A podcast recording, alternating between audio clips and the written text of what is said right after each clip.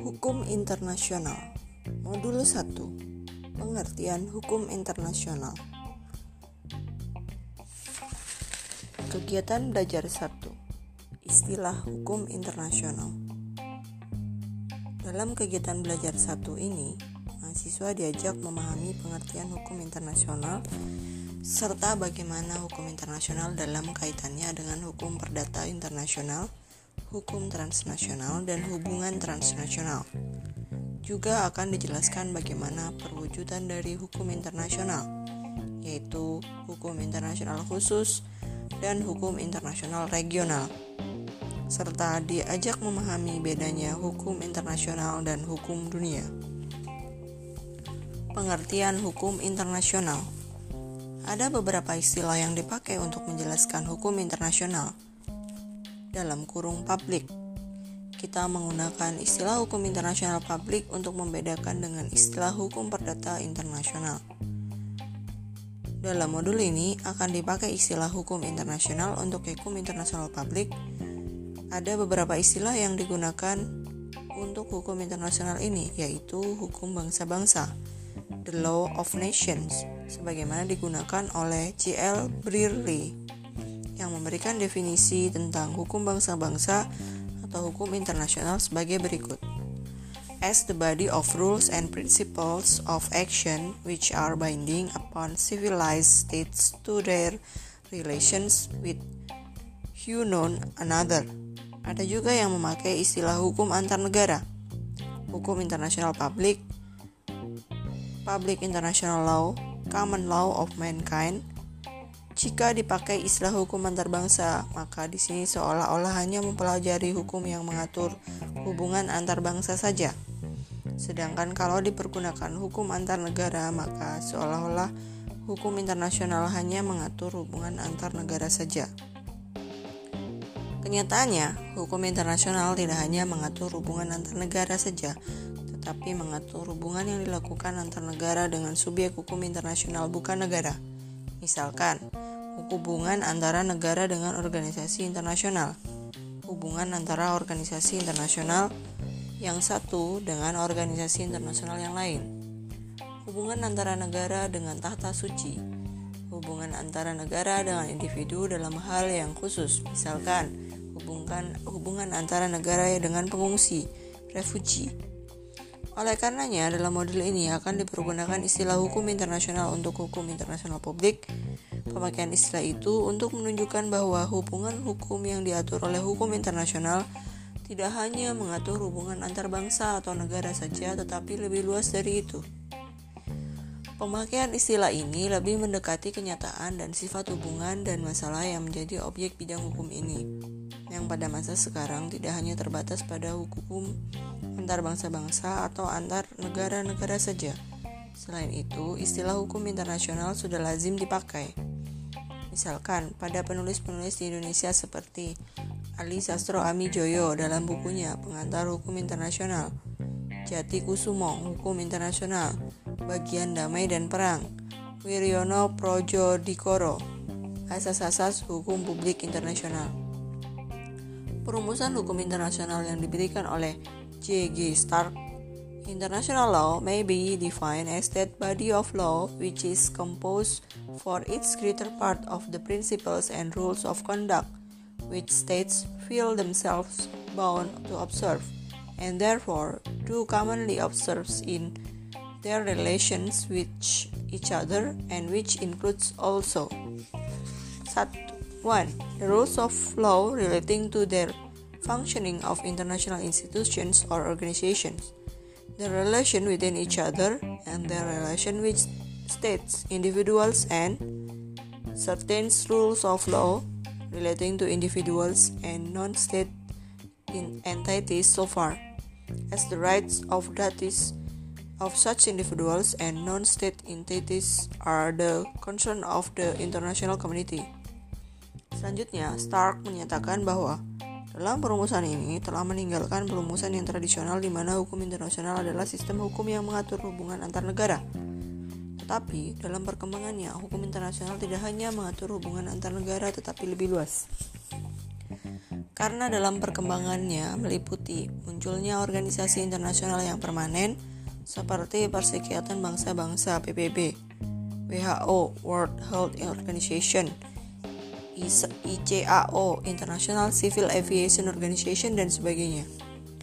Adanya gerakan yang disponsori oleh PBB dan Council of Europe untuk melindungi hak-hak asasi dan kebebasan individu yang menciptakan aturan untuk menghukum seseorang dalam kaitannya dengan kejahatan internasional dan genosida. Adanya keputusan pengadilan Nuremberg tahun 1946 yang menghukum individu yang melakukan tindakan kejahatan yang melawan perdamaian, crime against peace, kejahatan yang melawan kemanusiaan, crime against humanity, penjahat perang, war crime, Pembentukan pengadilan Tokyo tahun 1947 yang mengadili penjahat perang Perang Dunia di kedua ya, di Jepang. Pembentukan International Criminal Tribune Tribunal for the Former Yugoslavia ICTY dan pembentukan International Tribunal for Rwanda ICTR. Perkembangan baru tersebut akan mempengaruhi perkembangan selanjutnya. Oleh karenanya, istilah hukum internasional lebih cocok. Perumusan yang diberikan oleh Mukhtar Kusuma Atmaja Hukum internasional ialah keseluruhan kaidah dan asas-asas yang mengatur hubungan atau persoalan yang melintasi batas negara antara antar negara dengan negara, negara dengan subjek hukum lain bukan negara atau subjek bukan negara satu sama lain. Selanjutnya, Mukhtar Kusuma Atmaja menjelaskan bahwa dalam perumusan tersebut yang dimasukkan adalah hukum internasional publik. Dalam sistem hukum internasional, maka negara-negara itu sendiri yang membuat hukum, mengikuti dan melanggarnya. Hukum internasional terutama dibentuk berdasarkan perjanjian yang dibuat oleh negara-negara atau organisasi internasional yang mengikat para pihak yang membuatnya. Hukum internasional terutama terdiri dari perjanjian-perjanjian baik bilateral maupun multilateral. Dalam berkembangnya, ada yang kurang formal dibandingkan dengan perjanjian yang mengikat. Misalkan, guideline, recommendation, dan lain-lain. Sebagai contoh, guidelines yang berupa Code of Practice on Safety and Health in the Construction of Fixed Offshore Drilling Solution in the Petroleum Industry diputus oleh International Labour Organization ILO yang ditetapkan pada tahun 1981. Samping itu, ada yang disebut sebagai dengan Gentleman Agreement. Sebagai contoh, Gentleman Agreement untuk menetapkan wakil yang akan duduk di International Law Commission ILC Faktor yang penting juga adalah adanya asas reciprocity. reciprocity. Asas ini penting dalam hukum internasional. Sebagai contoh, negara akan melindungi opsi diplomatiknya di luar negeri. Untuk itu, maka negara juga akan memberikan perlindungan diplomatik putusan negara lain di negaranya. Demikian, negara akan memberikan hak istimewa dan kekebalan bagi konsuler bila konsuler di negara sahabat juga mendapat hak-hak dan kekebalan. Dalam mempelajari hukum internasional adalah pentingnya mengetahui masyarakat internasional sebagai landasan sosiologis dari hukum internasional, bahwa masyarakat internasional terutama terdiri dari negara-negara yang punya kedaulatan dan mereka sederajat. Pasal 2 ayat 1 Piagam PBB menentukan bahwa adanya persamaan derajat antara anggota PBB. Antara negara-negara dunia ini adanya hubungan yang tetap Hubungan demikian secara terus-menerus dilakukan oleh dan di hubungan itu diadakan karena adanya kebutuhan. Misalkan negara-negara Eropa membentuk European Unity dalam menghadapi persaingan dengan negara Amerika dan Jepang, Cina. Hubungan antara anggota masyarakat internasional itu tidak hanya hubungan dalam kenegaraan saja, tapi hubungan dalam bidang perdagangan, kebudayaan, kesenian, ilmu pengetahuan, dan lain-lain. Hubungan itu perlu diatur dalam ketentuan hukum agar ada kepastian dan ketertiban dalam hubungan tersebut. Walaupun hubungan antara masyarakat internasional itu dapat juga dilakukan oleh sekelompok orang yang melintasi batas negara. Sebut saja hubungan antara klub sepak bola internasional yang tergabung dalam FIFA. Namun yang menonjol adalah hubungan antar negara. Hubungan antara negara-negara sebagai anggota masyarakat internasional itu disebabkan karena adanya asas kesamaan hukum. Yang dimasukkan dengan asas kesamaan hukum adalah prinsip hukum umum yang diakui oleh masyarakat internasional. Misalkan prinsip nebes in idem prinsip etikat baik, prinsip pacta sunt servanda. Di atas telah dijelaskan bahwa negara mempunyai peran penting dalam masyarakat internasional. Mulai dikatakan bahwa negara adalah aktor utama dalam masyarakat internasional. Negara sebagai anggota masyarakat internasional berarti negara berdaulat. Kedaulatan negara merupakan ciri yang hakiki bagi negara. Negara berdaulat atas wilayahnya dan rakyatnya. Kedaulatan negara hanya terbatas atas wilayahnya. Oleh karena itu, batas wilayah suatu negara sangat penting. Negara yang berdaulat adalah negara yang mempunyai kemerdekaan dan adanya prinsip persamaan derajat. Menurut Mokhtar Kusuma Atmaja bahwa kedaulatan, kemerdekaan, dan persamaan derajat tidak bertentangan dengan konsep suatu masyarakat internasional yang diatur oleh hukum internasional. Masyarakat internasional sebagaimana dikemukakan di atas terutama terdiri dari negara. Jumlah negara yang menjadi anggota dari masyarakat terus bertambah setelah Perang Dunia Kedua. Banyak negara baru yang timbul yang merdeka setelah Perang Dunia Kedua. Hal ini kita bisa lihat pertambahan anggota PBB dua kali lebih besar dari anggota PBB yang asli. Samping itu, negara yang sudah establis seperti Amerika Serikat, Inggris, dan lain-lain mencoba menyebarkan pengaruhnya terhadap negara-negara yang baru timbul. Negara-negara yang baru timbul setelah Perang Dunia sebagai anggota masyarakat internasional mempunyai kemerdekaan, kedaulatan, dan sama derajat dengan negara anggota masyarakat internasional sebelumnya. Dalam perkembangannya, timbulnya negara-negara baru sebagai anggota masyarakat internasional ini menyebabkan perubahan peta politik dunia. Jika setelah Perang Dunia II sering ditandai dengan hubungan antara Barat dan Timur, namun kemudian dalam kaitannya dengan hubungan ekonomi, timbullah hubungan antara Selatan dan Utara. Perubahan peta politik ini mempengaruhi juga perkembangan hukum internasional. Misalkan, perubahan dalam pengaturan hukum laut. Konvensi Hukum Laut tahun 1982 membawa norma-norma baru di bidang hukum laut. Di samping perubahan peta politik seperti di atas perubahan masyarakat internasional juga ditandai dengan banyaknya terbentuk organisasi internasional yang eksistensinya terlepas dari negara anggotanya. Pertumbuhan organisasi internasional dimulai sejak abad pertengahan. Misalkan negara-negara Eropa dalam menghadapi kekuasaan Napoleon mendirikan Holy Alliance yang didirikan oleh Australia, Prusia, dan Rusia yang bertujuan untuk tetap mempertahankan kekuasaan absolut raja-raja. Contoh lain, tahun 1874 ditetapkan General Postal Union, yang kemudian setelah tahun 1878 diputuskan menjadi Universal Postal Union. UPU Timbulnya organisasi internasional itu membantu pembentukan hukum internasional karena keputusan-keputusan alat perlengkapan organisasi internasional itu membuat ketentuan-ketentuan hukum internasional. Sebagai contoh, keputusan Majelis Umum PBB yang berupa Declaration of Human Rights yang ditentukan tanggal 10 Desember 1948. Di samping berkembangnya organisasi internasional, juga ada fenomena baru, yaitu adanya perjanjian internasional yang memberikan hak dan kewajiban dalam hal-hal tertentu pada individu dalam hukum internasional. Misalkan, gerakan yang disponsori oleh PBB dan Konsil Eropa untuk melindungi hak-hak asasi manusia dan kebebasan individu. Adanya aturan dal baru dalam hukum internasional yang menghukum seseorang yang melakukan tindak pidana sehubungan dengan genocide atau pemusnahan kelompok didasarkan pada ras.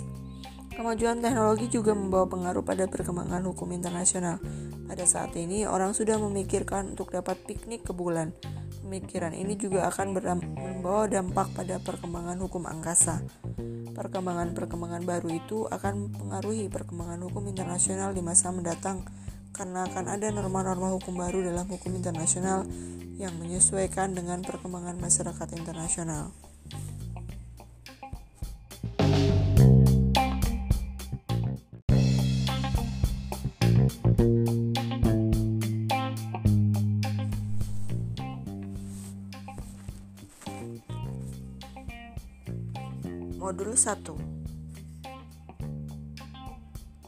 Kegiatan belajar 1 B.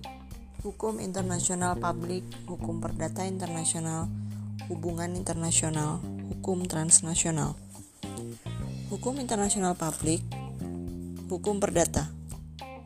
Dalam mempelajari hukum yang mengatur masalah yang melintasi batas negara, maka selain hukum internasional publik, juga dikenal hukum perdata internasional. Yang dimaksudkan dengan hukum perdata internasional adalah hukum yang mengatur hubungan perdata yang melewati batas negara. Dengan perkataan lain, hukum yang mengatur hubungan hukum perdata antara para pelaku hukum yang masing-masing tunduk pada hukum perdata nasional yang berlainan. Jika kita melihat pada perumusan di atas, maka ada persamaan antara hukum internasional publik dan hukum perdata internasional. Dua-duanya mengatur hubungan hukum yang melintasi batas negara. Perbedaannya terletak pada sifat hubungan hukum yang diatur. Dalam hukum perdata internasional, maka hubungan hukum yang diatur adalah hubungan hukum perdata. Dan dalam hubungan perdata tersebut akan permasalahannya tentang hukum apa yang dipilih oleh para pihak yang mengatur hubungan hukum tersebut. Sedangkan pada hukum internasional publik tidak ada pilihan hukum. Kita tidak bisa melihat pada pihak yang mengadakan hubungan hukum itu untuk mengadakan perbedaan antara hukum internasional publik dan hukum perdata internasional. Misalkan, pada hukum perdata internasional, maka pihak yang mengadakan hubungan hukum itu adalah perorangan, sedangkan pada hukum internasional publik, pihak yang mengadakan hubungan itu antara negara dan negara. Dalam kenyataannya, ada hubungan perdata yang dibuat oleh negara dengan badan hukum suatu negara. Misalkan, kontrak yang dibuat oleh pemerintah Indonesia dengan Siemens, suatu badan hukum Jerman, untuk pembelian alat-alat komunikasi. Hubungan hukum itu merupakan hubungan hukum perdata walaupun dibuat oleh salah satu pihaknya adalah negara. Walaupun kadang sukar untuk mengadakan perbedaan antara keduanya. Namun, perbedaan antara hukum internasional publik dengan hukum inter perdata internasional merupakan hal yang dapat diterima secara umum. Sedangkan Malcolm N. Shaw memberikan pengertian sebagai berikut. International law itself is divided into conflict of laws or private international law as it is sometimes called. And public international law, usually just termed international law. The former deals with those cases within particular legal system in which elements absurd raising questions as to the application of foreign law or the role of foreign courts. By contrast, public international law is not simply a not jug of legal order but a separate system altogether. Jadi, menurut Shaw, hukum internasional itu terdiri dari hukum perdata internasional dan hukum internasional publik. Dalam praktek di Indonesia, kita membedakan antara hukum internasional publik dan hukum perdata internasional. Hubungan internasional Suatu ilmu yang mempelajari hubungan internasional dari segi politik power adalah hubungan internasional. Hubungan internasional yang meninjau hubungan internasional dari segi power politik ini sangat besar pengaruhnya dalam hukum internasional. Kita tidak akan dapat mengerti mengapa suatu norma hukum internasional misalkan piagam PBB dalam pasal 23 piagam PBB yang mengatur tentang keanggotaan Dewan Keamanan diatur bahwa lima negara Amerika Serikat, Inggris, Uni Soviet, Prancis, dan Cina sebagai anggota tetap Dewan Keamanan dan mempunyai hak veto. Untuk bisa mengerti norma tersebut kita harus melihat sejarah dan kekuatan politik dunia pada saat piagam PBB dibuat. Salah satu konsep penting dalam hubungan internasional adalah konsep kekuatan, power. Dalam hubungan internasional, kekuatan berarti tingkat sumber, kemampuan, dan pengaruh dalam hubungan internasional. Biasanya kekuatan dibagi dalam menjadi hard power dan soft power.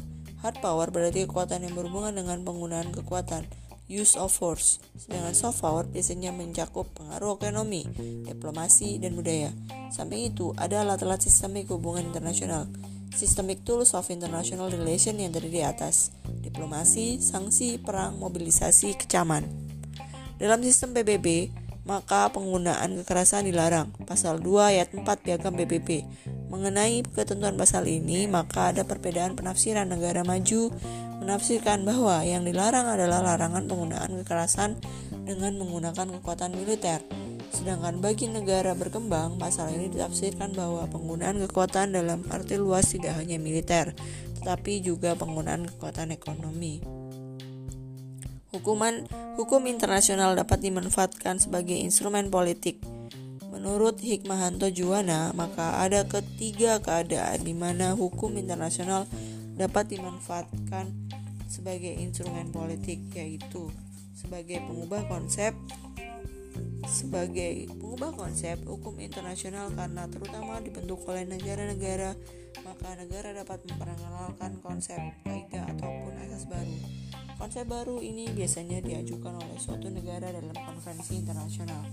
Bila konsep baru ini disetujui oleh para peserta perjanjian, dapat dituangkan dalam kesepakatan yang berupa perjanjian internasional. Sebagai contoh, konsep awasan Nusantara yang diajukan oleh pemerintah Indonesia dalam Konvensi Hukum Laut 3 tahun 1982. Sebagai sarana intervensi domestik, hukum internasional dipakai sebagai sarana intervensi urusan domestik. Dalam hal ini, hukum internasional dipakai sebagai instrumen politik untuk turut campur urusan domestik negara lain tanpa dianggap sebagai pelanggaran. Sebagai contoh, perang saudara di Libya saat ini tahun 2011, negara-negara Prancis, Amerika Serikat, Dengan berlindung di bawah resolusi Dewan Keamanan yang menetapkan zona larangan terbang di Libya, menyerang tentara yang pro Gaddafi. Serangan mana kemudian diubah di bawah komando NATO Dalih dari serangan tersebut adalah untuk melindungi penduduk sipil. Namun sebenarnya ada kepentingan negara-negara tersebut atas eksplorasi minyak Libya. Sebagai alat penekan, sebagai alat penekan dalam hal ini hukum internasional dipakai sebagai penekan suatu negara untuk mengikuti kebijaksanaannya. Sebagai contoh, Amerika Serikat, Inggris menekan Irak sebelum diserang dengan dalih agar Irak membuka kerahasiaan tentang senjata nuklir yang dipunyainya. Dalam suasana hukum internasional, maka hubungan yang tetap antara negara satu dengan negara lainnya selalu didasarkan pada kepentingan negaranya, national interest. Dalam sistem hukum internasional, maka suatu negara dalam memperjuangkan kepentingan negaranya sering berhadapan dengan kepentingan negara lain. Tindakan negara tersebut dapat menimbulkan kerugian baik langsung atau tidak langsung. Dalam hal tindakan negara tersebut merugikan negara lain, maka tindakan tersebut mungkin tindakan yang melawan hukum internasional. Sehingga dari segi hukum internasional, negara yang melanggar hukum internasional dapat dituntut berdasarkan pertanggungjawaban negara, state responsibility. Dalam hal ini, lalu timbul persoalan lain jika negara yang melanggar akan dijatuhi sanksi. Sanksi apakah yang akan dijatuhkan?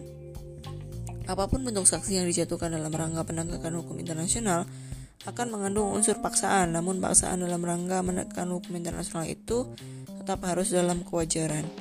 Biasanya, antara anggota masyarakat internasional dalam mencari penyelesaian sengketanya juga dapat menjadi jalur pendekatan secara politis. Pendekatan secara politis ini dapat dilakukan dengan melalui jalur diplomatik yang biasa dilakukan. Dalam hal ini, kedua belah pihak dapat menggunakan situasi politik masyarakat internasional. Di sinilah hubungan internasional diperlukan.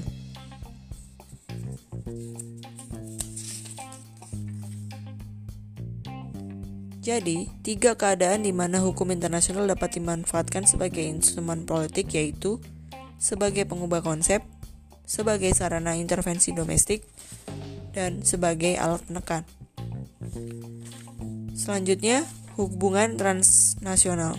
Jika kita kembali pada pengertian hukum internasional publik dan hukum perdata internasional, maka dalam praktek memang kadang-kadang sukar untuk menentukan apakah suatu hubungan hukum yang melintasi batas negara itu termasuk hukum internasional publik ataukah hukum perdata internasional. Maka ada yang mengusulkan sebaiknya diganti dengan istilah hukum transnasional. Sebagai contoh, hubungan hukum yang diadakan oleh Indonesia dengan pihak IBRD International Bank of Reconstruction and Development untuk pinjaman yang dibuat oleh pemerintah Republik Indonesia dengan IBRD, maka hubungan ini kalau dilihat adalah hubungan perdata. Dalam anggaran dasar IBRD ada ketentuan bahwa perjanjian pinjaman yang dibuat oleh suatu negara dengan pihak IBRD tunduk pada hukum internasional publik dan pelaksanaan perjanjian tersebut di Indonesia menyangkut masalah hukum administrasi negara, hukum perdata Indonesia, dan lain-lain. Oleh karenanya, peninjauan perjanjian pinjaman tersebut harus ditinjau melalui pendekatan hukum transnasional. Sunaya, Sunariati Hartono menyatakan, cukup banyak peraturan-peraturan hukum yang asing atau yang bersifat internasional akan juga dituangkan ke dalam perundang-undangan nasional seperti misalnya di dalam hal surat-surat berharga, pasar modal, kejahatan komputer dan sebagainya. Terutama kaidah-kaidah hukum yang bersifat transnasional lebih cepat akan dapat diterima sebagai hukum nasional karena kaidah-kaidah hukum transnasional itu merupakan aturan permainan dalam komunikasi dan perekonomian internasional dan global. C. Hukum internasional umum, hukum internasional regional, dan hukum internasional khusus. 1. Hukum internasional umum Hukum internasional umum general yaitu hukum internasional yang berlaku untuk semua masyarakat internasional tanpa melihat aliran pemerintahan, agama, ras, sistem ekonominya, dan lain-lain. Di samping itu, ada hukum internasional yang terbatas lingkungan berlakunya pada wilayah tertentu, region tertentu yang disebut dengan hukum internasional regional, hukum internasional khusus, yaitu hukum internasional khusus yang berlaku bagi masyarakat internasional tertentu yang tidak didasarkan pada kepentingan regional tapi kepentingan tertentu. 2. Hukum internasional regional berkembang karena kebutuhan tertentu di suatu wilayah region tertentu. Misalkan hukum mengenai soka diplomatik, asilum diplomatik yang tumbuh di negara-negara Amerika Latin. Hukum internasional regional yang tumbuh karena kepentingan di wilayah tertentu. Hukum regional itu Hukum internasional itu tidak perlu subordinat dengan hukum internasional umum dan kemungkinan akan menjadi suplementer dari hukum internasional umum. Keputusan pengadilan internasional yang memutus kasus hubungan dengan masalah regional dalam sengketa antar negara yang terletak pada satu region region tertentu dapat mempengaruhi perkembangan hukum internasional regional. Dalam perkembangan timbulnya organisasi regional yang menyelesaikan masalah-masalah regional, merefleksikan negara-negara dalam region tertentu berkelompok membentuk organisasi regional untuk menyelesaikan masalah di kawasannya. Misalkan European Coal and Steel Community yang didirikan 18 April 1951. European Atomic Energy Community Euratom yang didirikan berdasarkan Konvensi Roma 25 Maret 1957 di Asia. Misalkan Association of Southeast Asian Nation ASEAN. Nomor 3, hukum internasional khusus. Tumbuh karena adanya kepentingan-kepentingan tertentu, di mana kepentingan-kepentingan itu disepakati untuk dituangkan dalam perjanjian multilateral dan peserta pada perjanjian multilateral tersebut tidak terbatas pada region tertentu, tetapi ditekankan pada kepentingan bersama. Contohnya, Fakta Pertahanan Atlantik Utara NATO. Anggotanya tidak terbatas pada region Atlantik Utara saja. Sebagai contoh negara yang tergabung dalam Organisasi Negara Pengekspor Minyak, Organization Petroleum Export, Exporting Countries atau OPEC juga sama. Hukum internasional dan hukum dunia yang keempat. Kita mengenal hukum internasional dan hukum dunia. Kedua sistem hukum itu mengatur hubungan hukum dan masyarakat internasional. Namun, kedua hukum itu tidak sama karena berbeda pangkal tolak pemikirannya. Hukum internasional didasarkan pada pemikiran hukum yang mengatur hubungan antara masyarakat internasional. Aktivitas manusia membutuhkan adanya peraturan dalam hubungan yang melintasi batas negara, maka aturan yang dibutuhkan adalah hukum internasional. Misalkan masalah polusi lingkungan, komunikasi, dan transportasi, di mana pada saat ini sangat mudah orang mengadakan hubungan baik melalui media komunikasi ataupun transportasi modern antara satu benua ke benua yang lain. Pada saat ini, orang membicarakan pemanasan global yang akibatnya tak akan dapat ditanggulangi oleh satu negara saja tapi membutuhkan kerjasama internasional. Eksploitasi ruang angkasa diperlukan kerjasama dengan negara-negara di dunia. Demikian pula pengendalian senjata nuklir. Perlu adanya aturan yang disepakati oleh masyarakat internasional. Untuk itu, hukum internasional adalah merupakan kebutuhan bagi masyarakat internasional. Hukum internasional terutama terwujud karena adanya perjanjian internasional yang melahirkan ketentuan-ketentuan yang mengikat bagi para pihak yang membuat perjanjian internasional tersebut sebagai tambahan adanya kebiasaan-kebiasaan internasional yang timbul dalam praktek dari pergaulan negara-negara yang diterima sebagai hukum dalam pergaulan mereka. Asas-asas umum hukum General Principle of Law juga menjadi dasar dalam hubungan negara dalam hubungan internasional ini. Hukum internasional sebagai hukum yang berlaku bagi masyarakat internasional yang terutama terdiri dari negara-negara yang berdaulat dan merdeka. Masing-masing negara itu berdiri sendiri dan berdaulat. Suatu asas dalam hukum internasional yaitu asas persamaan, kedaulatan, sovereign equality. Asas persamaan kedaulatan yang juga dituangkan dalam pasal 2 ayat 1 Piagam PBB. Dalam pengertian ini, maka tidak ada negara atau organisasi internasional yang berdiri lebih tinggi di atas negara. Hukum yang mengatur hubungan antara negara-negara yang sederajat itu adalah hukum internasional. Oleh karena itu, hukum internasional bersifat koordinatif. Sedangkan pada hukum dunia bertolak pada pemikiran bahwa ada kekuatan yang berkuasa di atas negara-negara. Hukum dunia ini kekuasaannya meliputi negara-negara yang ada di dunia ini dan hukum hubungan hukum antara negara-negara dan kekuasaan yang di atas negara tersebut berdasarkan atas adanya hierarki kekuasaan dan hubungannya bersifat subordinasi. thank you